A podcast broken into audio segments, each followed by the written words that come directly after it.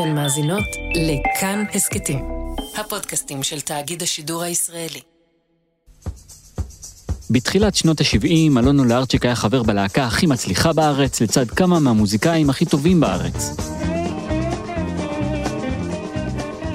השירים היו פרי מוחו היצירתי של דני סנדרסון, הגיטרה של קלפטר, פוגי מאחורי התופים, יוני רכטר על הקלידים, ובמרכז, כוכבי להקת הנחל, גידי גוב ואפרים שמיר. ושם על הבמה, 2 מטר שמאלה, עמד הבסיסט, אלון. בכוורת לא כתבתי שום מנגינות, רק עזרתי בכתיבת טקסטים. כמובן שהשתתפתי בעיבודים ובדחקות, ובנגינה של הבאס. אבל להלחין משהו ולהתחייב עליו, לא, זה לא היה. יכול להיות שלא הייתי מוכן שיבקרו אותי.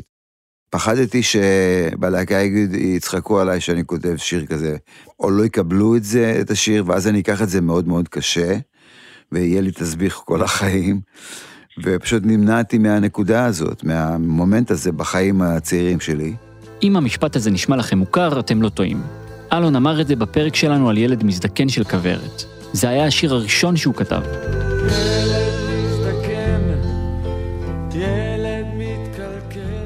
פשוט לא הייתי מודע ליכולות שלי, וזה היה לי בסדר באותה תקופה. ילד מזדקן יצא ב-1973, ויעבור עוד עשור עד שאלון יכתוב שיר נוסף.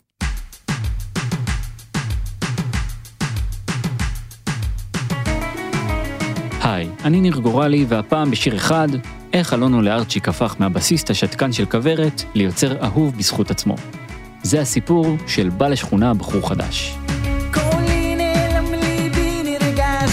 שכונה בחור חדש ומה נפשי לקרב נפגש בא לשכונה בחור חדש קולי נעלם ליבי נרגש בא לשכונה בחור חדש ומה נפשי לקרב נפגש ב-1976 כוורת התפרקה. כמעט כל החברים פנו לפרויקטים אחרים וקריירות סולו, אבל אלון לא ממש מצא את עצמו.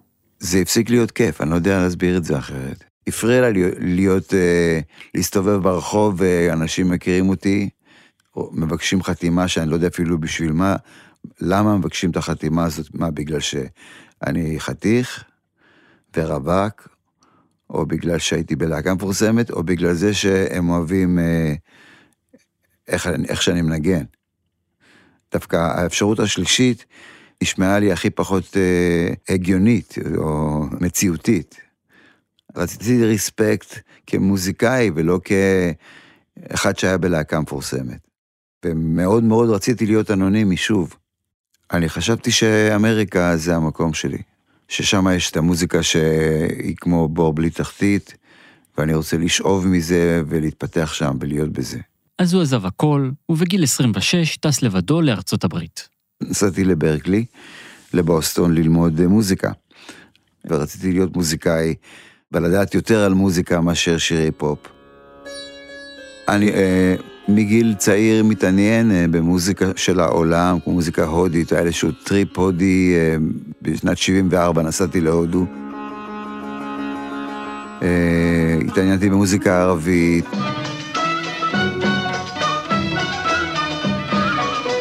התעניינתי במוזיקה קלאסית מודרנית, מוזיקה אלקטרונית של אנשים כמו שטוקהאוזן. וכמובן שעניין אותי כל הדבר הזה של ג'אז, של פיוז'ן, של אנשים כמו מיילס דייביס ואחרים. אז כל הדבר הזה לא היה יכול להיכלל בתוך התחום הצר של כתיבת שירים לרדיו בארץ. הייתי צריך לנסוע לבוסטון, לקולג' מוזיקה שבחרתי, ולהיות שמה וללמוד וכל הדברים האלה. וזה מה שהוא עשה במשך 3 שנים, למד מוזיקה. וגם כשהסתיימו הלימודים, הוא החליט להישאר באמריקה ועבר לניו יורק. ואתה פתאום קולט את מצבך בעולם המוזיקה. זה לא שפתאום ימחאו לך כפיים כשאתה מגיע לניו יורק, סוף סוף הוא הגיע ובוא נקרא את העולם, אלא אתה תהיה אחד מהחבר'ה האלה שמנסים את דרכם, ומנסים להתקבל בכל מיני אודישנים וכל מיני דברים כאלה. אז הוא לא ויתר על הזדמנויות לנגן עם אנשים, ולא משנה באיזה סגנון. הטלפון הראשון שקיבלתי בניו יורק, כשהגעתי לניו יורק, היה מילוי להב, המפיק, הוא התחיל לעבוד על פרויקטים. אחד הפרויקטים היה של שחקן בטקסי, שהייתה סדרה פעם. לשחקן קראו ג'ף קונאווי. והוא רצה להיות זמר רוק, ולואי היה המפיק של הדיסק הזה, ושאל אם אני רוצה להיות בסיס של זה. אמרתי, בטח.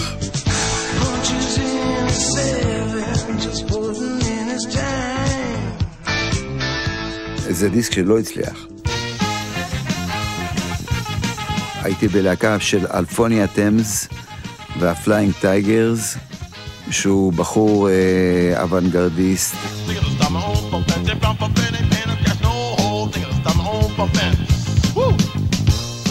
וזה לא שיחק אותה בגדול.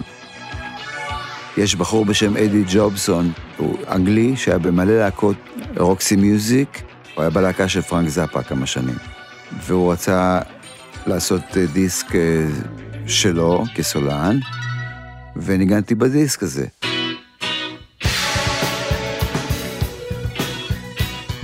וגם הדיסק הזה לא הצליח.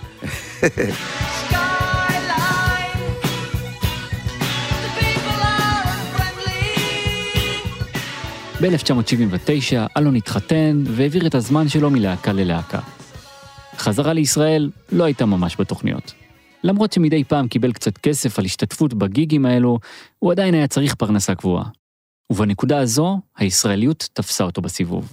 קיבלתי טלפון מבחור שלא הכרתי, קוראים לו אלי מזרחי, ואמר לי, תשמע, אני ישראלי שהולך לפתוח מועדון לילה במנהטן, ואני צריך להקה שתנגן, ואתה היית בכוורת, ולמה שלא תארגן לי להקה?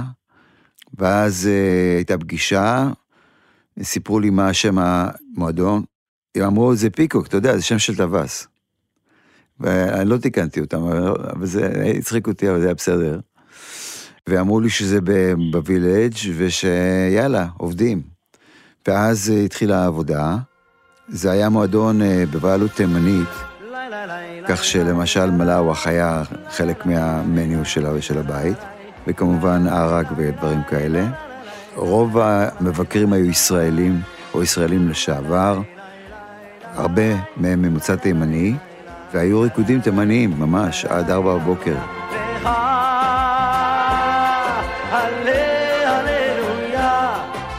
בועז שרבי היה זמר הבית. האטרקציה של הערבים האלה הייתה שזמר ישראלי, שבדיוק אז הוא היה נורא מפורסם, הוא עשה משהו גדול בארץ, הוא הוזמן למועדון כדי לשיר בו שבוע או שבועיים.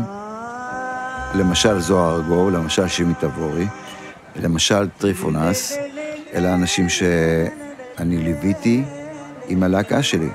אלון נולד בפולין, התחנך על מוזיקה קלאסית, גדל על הרוק'נ'רול של הנדריקס, היה חבר בלהקת הנחל ובכוורת, ובדיוק סיים לימודי ג'אז בברקלי.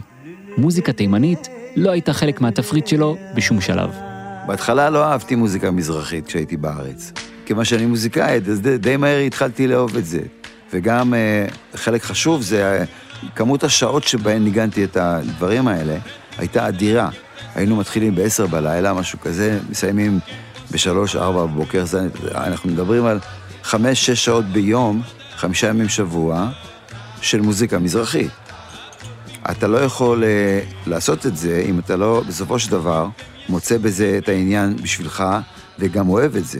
ושם במועדון, העולמות המוזיקליים של אלון התחילו להתערבב.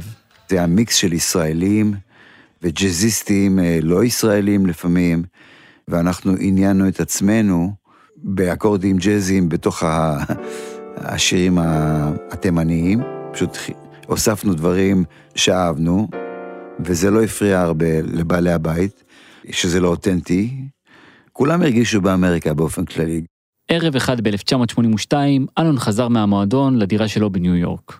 החלטתי שאני רוצה להתחיל לכתוב שירים בעברית.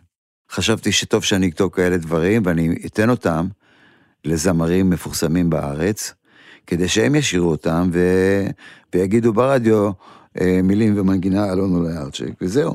אז הוא תפס את הגיטרה. ידעתי שיש לזה את הקצב הזה. כמו רוב השירים שבאו מהזמר התימני, למשל, דרורי קרא.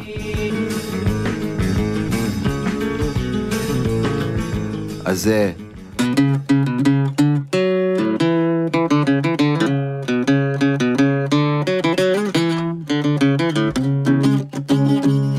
קולי נעלם ליבי נרגש. אתה מבין? זה כזה. זה באותו וייב. אבל לא בדיוק. יש שם... יש את האקורד הזה שהוא אקורד, אני לא יודע, מעולם הג'אז אולי. אין את זה במזרחי.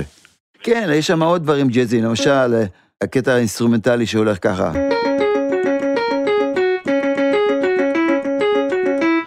זה משהו שהוא לא ממוזיקה מזרחית, אין כזה, אין קצב כזה. ההרמוניות בבית, למשל, יש את זה. הוא יוצא לרחוב, טה-דה-דה-דה-דה-דה-דה, טה-דה-דה-דה-דה-דה. זה הרמוניה שהיא, זה הרמוניה שלי, בקיצור, או מהשפעות אחרות, לא מהשפעות מזרחיות. גם הטקסט שכתב הושפע מהשירים שספג במועדון. קולי נעלם, ליבי נרגש, הומה נפשי לקראת מפגש, זה ממש, לדעתי, אחד לאחד, משהו שהוא תנכי, כמו בשירים תימניים בעברית. ירוך חדשי, בחור יבן נעיף. ובמילים היה גם פיוז'ן של דברים נוספים שהוא ספג בניו יורק. זה שיר שלמעשה בחורה שרה, אבל אז אני שר. וההפוך על ההפוך הזה זה דווקא מגניב בעיניי עד היום, וזאת הייתה תקופה של מוזיקה שנקראת ניו וייב, שבה... הזכר והנקבה התחלפו, זה היה בסדר, זה היה חלק מהעניין, כאילו, לכתוב מוזר, לכתוב שונה. וזה שיר שבחורה שרה, בקולי, והיא מספרת על בחור חדש שבא לשכונה, ושהוא חתיך ושהוא הולך ברחוב, ושהיא מקווה שהוא ישים לב אליה, והיא מספרת על זה, וזה כל הסיפור. יחד עם בעל השכונה בחור חדש, אלון כתב שיר נוסף למגירה. היא הולכת בדרכים, היא הולכת בדרכים. ועכשיו, כשיש לו שני שירים ביד, הוא יכול להתחיל את הקריירה ששאף אליה. בתור כותב שירים לאחרים. פנה אליי בצלאל אלוני בשיחת טלפון, כשחייתי בניו יורק, ואמר שהוא ועופרה נמצאים כרגע בארצות הברית. עופרה חזה כמובן. והיא מחפשת חומר לתקליט חדש שיצא לה בארץ, והיה להם רעיון לשאול אותי אם יש לי אולי איזשהם שירים שהיא יכולה לשיר. ואז אמרתי, כן תבואו, והם באו, והשמעתי להם את שני השירים האלה. הם מאוד אהבו את השירים, לפחות ככה הם הגיבו, ואמרו, בסדר, ננסה אותם, או משהו כזה, ואז אחרי כמה חודשים, שמעתי, אפילו לא מהם, אבל שמעתי מהד ארצי, כאילו בדרך אגביות כזאת, שהם הקליטו סקיצה לשיר "היא הולכת בדרכים", ודחו את הרעיון של להקליט אותו, לתקליט. זה היה מזל גדול מבחינתי. השירים נשארו בצד וחיכו להזדמנות. בינתיים, אלון המשיך לנגן בפיקוק. ויום אחד, ב-1984, הטלפון צלצל בדירה הניו יורקית. קיבלתי טלפון מדני סנדרסון, שאומר, שמע, אנחנו רוצים לעשות איחוד מחדש של הלהקה, כי הקהל בארץ מאוד מבקש את זה, ויש לנו פה הזדמנות להופיע כמה הופעות גדולות. תבוא, ונעשה את זה. שמחתי ובאתי. ובאת במטרה לחזור לניו יורק או במטרה להישאר בישראל? במטרה לחזור לניו יורק, כן. אני באתי, דיינה ואני היינו עם תינוקת, עם טסה, היא הייתה בת חודשיים, ובאנו כדי לעשות את הסיבוב הופעות ולחזור. את הביקור בארץ הוא ניצל כדי לנסות ולהציע את השירים שלו. פניתי להדר ארצי, והיה שם יאיר ניצני, שאנחנו כולנו מכירים, הוא היה הכתובת לקסטה, אז נתתי לו את הקסטה, ואמרתי לו, תשמע, יש פה כמה שירים, שכתבתי באמריקה, זאת סקיצה, אולי תיתן אותם לזמרים של החברה. ואז הוא אמר, בסדר, בוא נשמע. והאמת שעפתי מזה לשמיים, כי זה היה כל כך טוב, שזה פשוט הגניב אותי רצח. זה יאיר ניצני, איש להקת תיסלם, שעבד בהד ארצי. הוא נשמע פשוט כזה וזה, אבל בעצם זה שיר סופר מורכב, והוא נשמע כמו בעצם שיר של משהו מברודווי. ולמחרת הוא התקשר ואמר, תשמע, אתה נשמע בסדר בעצמך כשאתה שר אותם, אז למה שלא תשאיר אותם אתה? זה הדיבור. אני חושב שאז הייתי בתקופה שהאמנתי ששירה זה נחמד, אבל שירים ופרפורמנס ואישיות זה יותר חשוב. הכרתי מספיק זמרים טובים שהשירה שלהם הייתה אולי יפה, אבל שהיא עממה אותי. אצל אלון היה משהו מיוחד, זה היה אחר. אז אלון הסכים ונכנס לאולפן. לא הרזקתי מעצמי כזמר, ואחר כך כשלא הייתה ברירה, והייתי צריך לשיר את השירים האלה באולפן, עודדתי את עצמי בזכות אנשים כמו, אני יודע מה, בוב דילן ומיק ג'אגר, שאין להם קול של זמרים, באמת, אבל הם זמרים. זו הייתה תקופה שהיה בסדר להיות זמר, גם עם הקול שלי. זאת אומרת, בוא נראה, נכניס את הרגל למים, לראות אם הם פושרים או לא, לראות מה השירים האלה עושים, ואחר כך אולי נעשה תקליט שלם. זה היה הדיבור.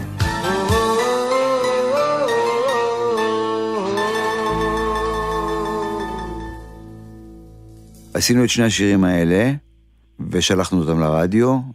היה תקליט סינגל, יש לי אותו עד היום. תקליט כזה, לא ברור, שהשם שלי כתוב בו לא נכון, מאוית לא נכון. אולי ארצ'יק, עם יוד אחרי הלעמד. אבל למי היה ראש לבדוק את זה, אתה יודע, אז. וזהו, ואני זוכר פעם ראשונה ששמעתי את השיר פעל שחם בחור חדש ברדיו, זה היה בגלי צהל, ואלי ישראלי היה די-ג'יי, והוא דיבר על ספורט בעיקר, בצהריים, והיה השיר הזה, והוא אמר, איזה הפתעה נעימה, איזה... הוא פשוט הגיב בהפתעה ובחן רב. ואני שמעתי את זה ברדיו באותו רגע, וחייכתי, והמשכתי לחייך אחר כך. השיר, כמו שאמרו אז, היה שלאגר. ואז החלטנו עם דיאנה ועם טסה, שהייתה אז תינוקת, להישאר כמה חודשים בארץ. ואז יצא התקליט, ומאז אנחנו כאן. זאת אומרת, אף פעם לא ממש... אף פעם לא חזרנו לגור בניו יורק. הוא נשאר בישראל, והתחיל קריירה שהניבה עד כה 13 אלבומים, שבהם השם עולה ארצ'יק, הפעם בלי יוד, מתנוסס במרכזם. קריירה שרק בגיל 35 הרגיש בשל להתחיל. לא. לא הרגשתי בשאלה. אני חושב שעברו איזה 20-25 שנה, לפני שהתרגלתי להיות זה שבא, כותרת של ההופעה, זה שבא ובאים לראות אותו. תגיד, אפשר להגיד שאתה בשלב הזה שהשיר יצא, אתה הפכת להיות הבחור החדש שאתה שר עליו? כן, לגמרי.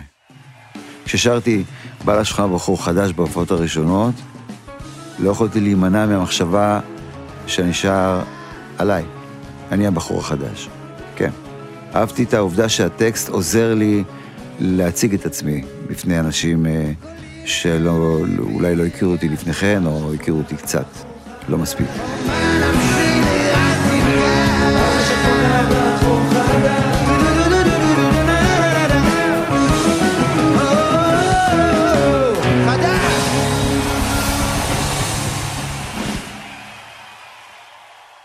הייתי סיידמן בכוורת, שמרוחק 2 מטר סך הכל מאנשים כמו גידי ואפריים, שהיו הזמרים הראשיים.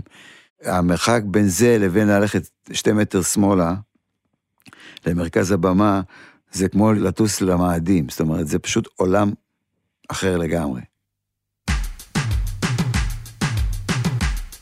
האזנתם לשיר אחד. הפקתי את הפרק יחד עם רום עתיק. אסף רפפורט עשה עיצוב סאונד ומיקס. תודה גם לנדב סיינוק ויקיר כהן על העזרה בהפקה. בצוות התוכנית חברים גם תומר מולבידזון, מאיה קוסובר ואייל שינדר.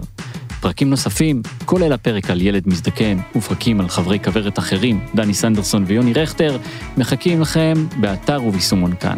בואו להגיד לנו שלום בקבוצת הפייסבוק כאן הסקטים. אני ניר גורלי, תודה שהאזנתם. שכונה בחור חדש, אומר נפשי לקרב מפגש, בעלה שכונה בחור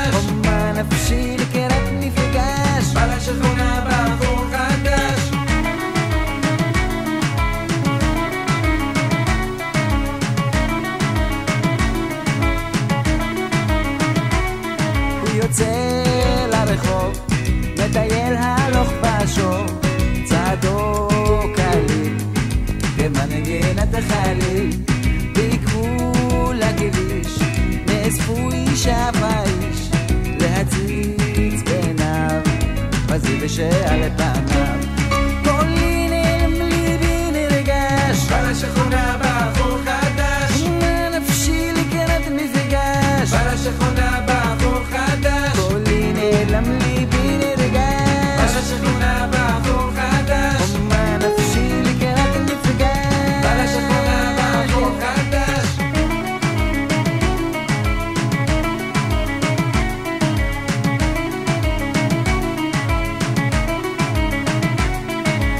שחר יצא, צערי יש אזור יפה, אחכה במורד, אולי מפה ירד, אם רוח חי, הייתן לי בו אליי, הישב בצילו, תגידו לי כן או לא. קולי נלם ליבי נרגש, בלה שחונה באחור חדש, אומר נפשי לקראת מפגש, בלה שחונה באחור חדש.